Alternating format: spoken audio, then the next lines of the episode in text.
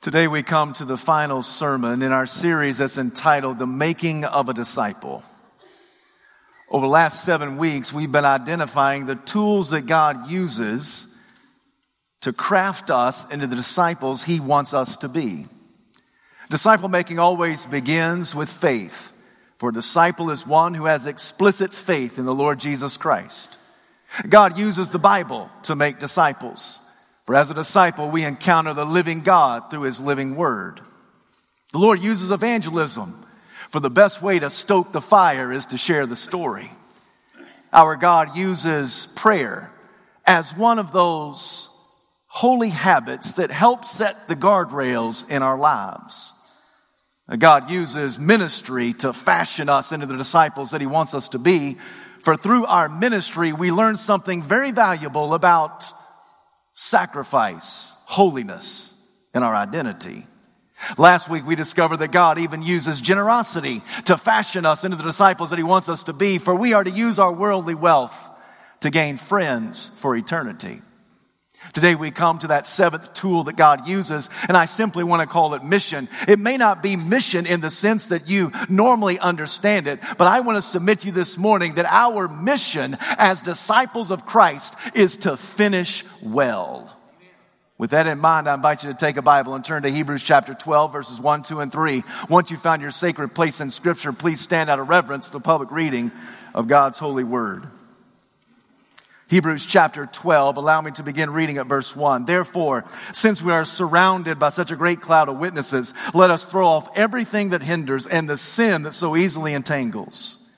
Let us run with perseverance the race marked out for us. Let us fix our eyes on Jesus, the author and perfecter of our faith, who for the joy set before him endured the cross, scorning its shame, and sat down at the right hand of the, of the throne of God. Consider him who endured such opposition from sinful men so that you will not grow weary and lose heart. This is the word of the Lord and thanks be to God. You may be seated. Whenever you and I come to a study in the book of Hebrews, the first question that must be rendered is, who wrote this letter? There's great confusion a great ambiguity on the authorship of this letter. Some say it's Paul. Others say it's someone like Luke, maybe even Barnabas, perhaps even Apollos from Alexandria. I, for one, affirm the apostolic authorship of all 27 letters of the New Testament. All of them can be traced back to an apostle who authored it by the power of the Holy Spirit. But I must also confess that I agree with Origen, the early church father, who said, when it comes to the authorship of the letter of the Hebrews, only God knows. Only God knows for sure who wrote this letter. And yet I know it is an apostle, someone who is inspired by God to write this book. There is some common thread throughout the book of Hebrews with the other 27 books of the New Testament. One of those common threads is athletic analogies. The first century was a sports crazed culture, just like our culture. And numerous times throughout the 27 books, you'll find an illustration that's lifted out of the sports arena. So in a place like Ephesians chapter 6 is the apostle who says, that this thing called life is like a wrestling match. In 1 Corinthians chapter 9, uh, Paul will say that, that life can be likened to a race. When he comes to one of his final letters that he wrote to his son in the ministry, 2 Timothy chapter 4, uh, Paul brings together both of those athletic analogies when he simply writes, I have fought the good fight and I have finished the race and I have kept the faith. Here, in our passage, there's an athletic analogy. The author says that this thing called life is like a race. But he has a specific race in mind. He's not talking about a sprint where the fastest runner wins. He's not even talking about an intermediate distant race where both speed and stamina are required. No, he's saying that this thing called life is a marathon. It's grueling. 26 mile, 385 yard marathon. And in order to run this marathon, you have to have endurance. One thing that is for certain is that the recipients of this letter were failing fast. They were fizzling out. They were discouraged. They were distraught. They were deflated disciples. They were about ready to throw in the towel. They were about ready to quit. Why? Because persecution was very intense. Because trouble was at every turn. And they thought to themselves, is it really worth it for us to continue and finish well? And the author of this letter comes along and says, your mission, my friend, is to finish well. Whatever the course is that God has set before you, you run it with faith. Whatever it is, you run this marathon. I know it's grueling. I know there are times that you want to stop. I know there are times you want to quit. I know there are times you want to throw in your towel, but you cannot stop. You cannot quit for you will, you will persevere. Theologians speak of this as the perseverance of the saints. That's one of the characteristics of being a saint, and it's also one of the promises that God gives the saints. That as a child of God, you will persevere. And as a child of God, God will help you persevere. So you are not gonna quit. You're gonna keep on running until you cross that finish line. It's this theme of endurance that seems to dominate the three verses I just read for you. In fact, the word endurance is embedded in all three of these verses. In verse one, since we're surrounded by such a great cloud of witnesses, let us throw off everything that hinders and the sin that so easily entangles and let us run with perseverance. You said, but wait a minute, Pastor, you said endurance. That word says perseverance. Yet the original word can also be rendered elsewhere as endurance. In verse 2, let us fix our eyes on Jesus, the author and perfecter of our faith, who for the joy set before him endured the cross. There's our word scorning its shame and sat down at the right hand of the Father. In verse three, consider him who endured, there's the word again, who endured such opposition from sinful men so that you won't grow weary and lose heart. In verse one, in verse two, in verse three are the, are, is, is the great command and the initiative that we are to endure. We're to persevere. My grandmother would say to have stick to itiveness that we are not to uh, fall behind. We are not to uh, quit. We will endure. And this race called life requires endurance. So the author says at the very beginning of our passage, let's just look around to all those who have gone before us. I mean, you think it's tough for you. It was tough for them. And they didn't quit. They, they didn't fail. They didn't throw in the towel. And if God helped them, what's the implication? God will help you. Just consider the great cloud of witnesses. Hebrews chapter 12 follows Hebrews chapter 11, right? Captain Obvious here, right? Okay, so Hebrews 12 follows chapter 11. Chapter 11 is commonly called the Hall of Faith. It's there that the apostle uh, begins to uh, remind us of those stories of, of Abel and Abraham and Noah and Moses, Rahab, just to name a few. When you get to chapter 11, verse 32, the author then compares all saints into one of two categories. The first category is a group of individuals that have great triumph. The second category is a group of saints that have tremendous trials. Both groups are regarded as super saints. They're individuals who endured, they persevered. But I want you to see what they had to experience. If you look with me in Hebrews chapter 11, beginning in verse uh, 33, that first group, that group of great triumph, what did they do? They conquered kingdoms. They administered justice. They gained what was promised. They shut the mouths of lions. They quenched the fury of the flames. They escaped the edge of the sword. Their weakness was turned to strength. They became powerful in battle. They routed foreign enemies. Women received back their dead, raised to life again. Whoa! That's some cool stuff, isn't it? I mean, if I want to be part of a group, I want to be part of that group. I mean, that's the group that did not fail. That's the group that never tasted defeat. That's the group that did some amazing, uh, tremendous things for the Lord. But then there was a second category of saints. Once again, I'm in the middle of verse 35 of chapter 11. But others were tortured and refused to be released so they may gain a better resurrection. Some faced jeers and floggings. So others were chained and put in prison.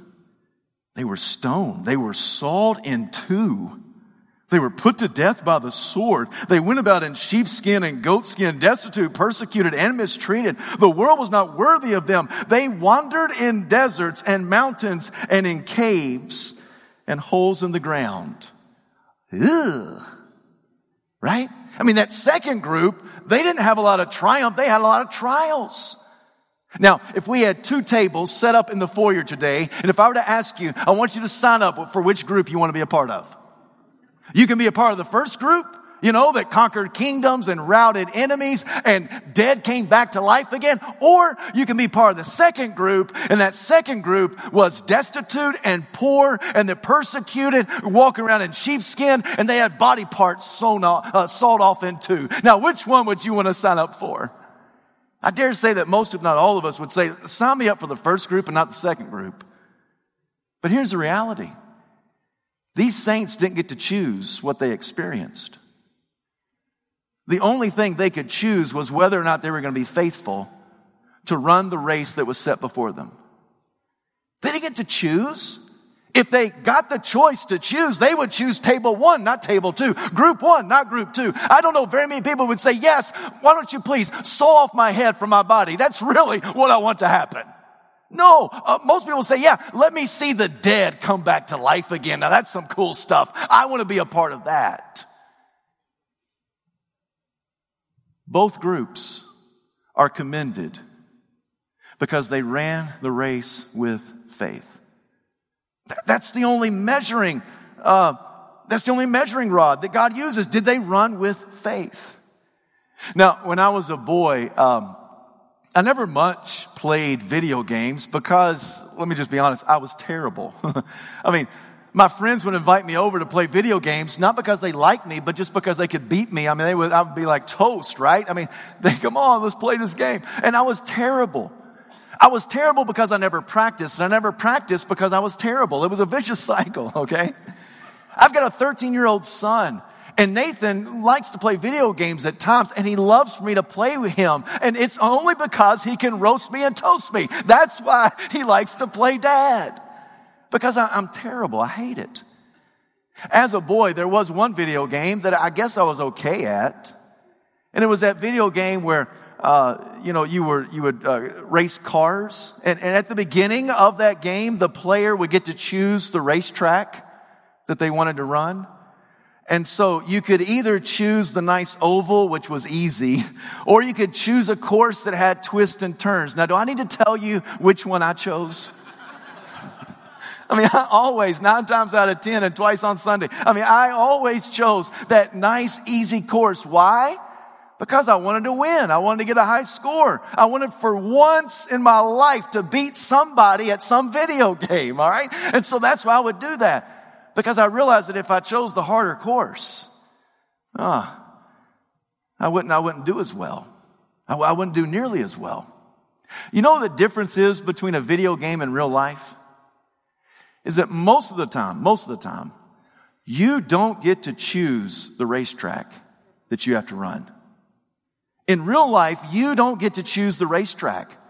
I don't know very many people who get to choose at the very beginning of life, okay, my racetrack is going to be about 93 years. That's how long I want to run this thing. And, uh, and here are the things I'm going to experience in those 93 years. Here are the trials. Here are the troubles. Here's the sickness that I will get. Here's the sickness that I won't get. Here's the difficulty that I will experience. Here's the difficulty that I won't experience. Here are the triumphs that I will do for the Lord. Here are the things that I may not be able to participate in. I don't know very many people when it comes to the race of life that gets to choose the track. For the most part, the only thing we get to choose, beloved, is how faithful are we going to run the race on the track that's been set before us. We don't get to choose. So when the apostle comes along and when he writes this letter, he is saying to the saints who receive this letter, listen, I know your track, your race, it has a lot of twists and turns. I know there's a lot of difficulty and persecution and it is intense. And I realize that some of you are wondering if Jesus is for real and if he's ever going to come back and if this thing called Christianity is legit. I know that many of you are struggling severely. I know you've got sickness and sadness, headaches and heartaches. I realize that you have difficulty out the wazoo. But listen, you didn't get to choose the race that was set before you. All you get to do is choose how faithfully are you going to run that race. And God's mission is for you to run well. God's mission is for you to finish well. It is for you to run the race that He has set out before you. So, how do you run this race well? In our three verses, the apostle gives about three instructions. Let us consider all the saints that have gone before us. And the apostle says to the church, let us throw off everything that hinders and the sin that so easily entangles. First, he says, when you get ready to run, uh, throw off everything that hinders. That phrase uh, carries two images. The first one is the runner who is shedding excess body fat. Throw off everything that hinders. Because every world class runner has to go through some grueling training. And what does that training do? It builds endurance and in the process, it sheds the excess weight.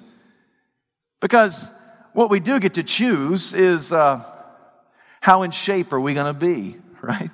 And sometimes in life, we choose to eat the donut, don't we? And sometimes in life, we choose the sweets instead of the broccoli. And sometimes in life, we choose to get up and exercise. And other times, we choose not to get up and exercise. And sometimes the, the, the end result of that is for some of us, we've got an excess baggage. We've got some fat that needs to be shed.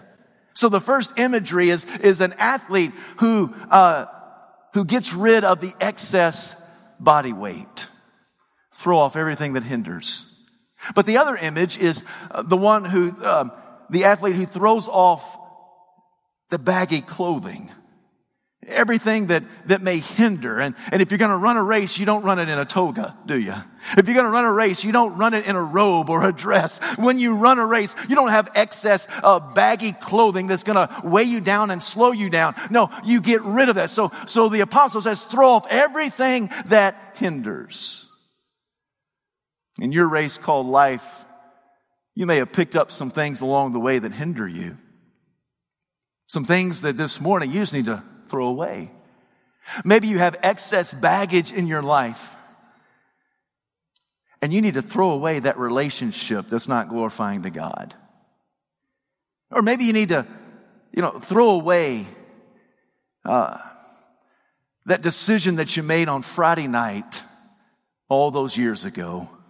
Or maybe you need to throw away uh, that debt that you have accumulated. It's unnecessary debt, and to be honest, it's really just kind of bogging you down. Maybe you need to throw away running with the wrong crowd. Maybe you need to throw away getting too involved with that coworker. Some things that you've accumulated along the way, and they just bog you down and slow you down. And here the apostle says, if you're going to finish well, you got to throw away everything that hinders. You got to throw away the sin that so easily entangles. You've heard this sermon preached umpteen times from various preachers. And you know how it goes. That most of the time the sin is identified as anything from gossip to greed and lust to lying. Anything that trips you up, anything that hinders you, anything that rears its ugly head in a, a, repeated fashion in your life. And I get that, and maybe that's what the apostle means, but I do know there's a definite article in front of the word sin. He's saying throw off the sin that so easily entangles. He's not just saying a sin or any sin. He's talking about the sin that so easily entangles. So what is that? What is the sin that easily entangles the church? Keep in mind the context. He's been speaking in chapter 11 of faith. Faith. Everyone ran by faith. They were commended for their faith. They finished well because of their faith. Perhaps the sin is a sin of unbelief. A sin of questioning God or questioning His sovereignty or, or not believing in His strength or power or timeliness. That it's something about unbelief. Haddon Robinson, my preaching professor, would always say that faith is taking God at His word. So the opposite of faith is not fear, but the opposite of faith is disobedience. So when you and I are unfaithful, what we're being is disobedient unto the Lord. So what the apostle may be saying is throw off everything in your life that's disobedient. Throw off everything in your life that is disobedient and you run the race that God has set before you because anytime you accumulate disobedience in your life, it will slow you down. It will trip you up. So throw off everything that hinders and the sin of unbelief that so easily entangles the church. In essence, what the author is saying is, I, I want you to reduce the lag time in your life. What's lag time, you ask? The lag time is the time between knowing what you ought to do and then actually doing it. And for some of us, we have a lengthy lag time, don't we? We know what we ought to do, but then actually following through in obedience, oh, it may take a few minutes or a few moments. It may take a few weeks or months. It may take a few years, perhaps even a few decades. Maybe God has been calling you to throw off something for years. And today, He's telling you to reduce the lag time. The lag time between knowing what you ought to do and actually doing it. How are you going to run this race, this marathon? It's grueling. It's agonizing at times. How are you going to do this? You're going to throw off everything that hinders and the sin that so easily entangles. And then secondly, he says, I want you to fix, fix your eyes on Jesus, the world class runner. Let us fix our eyes on Jesus, the author and perfecter of our faith, who for the joy set before him endured the cross. In other words, I want you to set your gaze. When he says fix your eyes, that word fix means look at him and nothing else. It means look at him and nothing else. It means look at him and nothing else. To fix your gaze means that you are, that you are gazing your sights on the author and perfecter of your faith. You're steadily looking at the finish line. You're looking at Jesus who's already run this race in victory and you're looking to him. He is the author and finisher of your faith. You're looking at him to the neglect of everything else. When you run this race, what's it, what, what, what's so easy to do? It's easy to glance at the other runners, isn't it? It's easy to look up in the stands. It's easy to catch the paparazzi as they're trying to flash the bulbs about how well you're doing, right? It's so easy to get distracted. It's easy to become jealous, isn't it? Because you think to yourself, now my race course is far more difficult than your race course. I've got more twists and turns than you do. And it's easy to get jealous because of that. It's easy to get frustrated because you think to yourself, now wait a minute. If I glance over here or glance over there or glance up there or glance down there, I may see somebody and they're really lagging behind. They're loafing on God or they've got it easy. Why did they have it so easy? I mean, look down the pew and you see somebody they've got a perfect marriage. I mean, they've got children who never disobey. They, they always have world class vacations. He always gets the promotion. She always gets the lucrative job. They live in the big house. They always have the new car. Life is always good for them. They never get sick. Have you noticed that? They don't ever get cancer. If you don't believe me, just check out their Facebook page. Look at their Instagram account. I promise you, they'll, they'll portray a perfect picture. And you look at that and you think yourself, why do they have such an easy racetrack? Why, why do they have it so nice? Why do they have it so easy? All you gotta do is just look, look, look down the pew, look upstairs, look downstairs, look, uh, look around when you walk in the hallway. And if you're not careful, you can look around and become distracted. You can glance around and think, why do they have it so easy? My racetrack has twists and turns, ups and downs. Why can't I just have the easy one? You know, kind of turn left, turn left, turn left, turn left. What the apostle is telling the church is listen, you, you can gain encouragement from those who've gone before you. I mean, you can give a glance to those that are running with you, but you set your gaze on Christ. He's the author and perfecter of faith. He's the finisher of this thing that He started in you. He's the author of your faith. It didn't originate with you, it originated with Him. And if He began a good work, He will complete the good work. You set your gaze on Him, which means you're looking at him at the exclusion of everything else. How are you going to run this race? How are you going to finish well? How are you going to, how are you going to do this mission that God has called you to? Well, first you're going to throw off everything that hinders and the sin that so easily entangles, and then you're going to you're going to fix your eyes on Him, the author and perfecter of faith. But there's a third thing. Then I got to sit down. And the third one is consider Him who endured such opposition from sinful men so that you won't grow weary and lose heart. Consider Him. That word consider means uh, to give great thought towards, to think it through, to think it through, to consider what Jesus went through for you to, to consider what he endured. He endured opposition from sinful men. He went to the cross before he got the crown. He had to go through the gory before he could get to the glory. Before he went to heaven, he had to go through some horrible junk. And if that's true for Jesus, don't you think it just might be true for you? If that's what Jesus had to endure, then doesn't it stand to reason that that may be what you have to endure? That's what the word means consider. Put it to reason. Think it through. Just consider what did Jesus have to endure for you? He had to endure hell for you. That's what he endured. From that few hour window on that faithful Friday in the first century, the third decade, it is Jesus who drank every last drop of God's holy hostility that should be poured out against you and poured out against me, but it was meted out against the Savior, the Son of Man. And Jesus took our hell upon himself. That somehow God, in His infinite sovereignty, was able to condense an eternity's worth of hell into a three hour window on a Friday afternoon in the third decade of the first century. And Jesus took all of our hell to the point that He finally declared, it is finished To tell us, tetelestai. It's accomplished. It's done. I don't have to endure hell because He endured it for me. The apostle just says, consider this. Just, just consider this. Put it to reason. Think about it exhaustively. Just, just think about what Jesus endured for you. And if Jesus endured all of this, then whatever you have to endure pales in comparison to what Jesus endured on the cross. And if God brought Jesus to and through the cross, don't you think that God will bring you to and through whatever your predicament may be? Consider. That's what the word means. Consider. Put it to reason. Think through it. Be logical about this thing. Consider. The seminary student barged into his professor's office.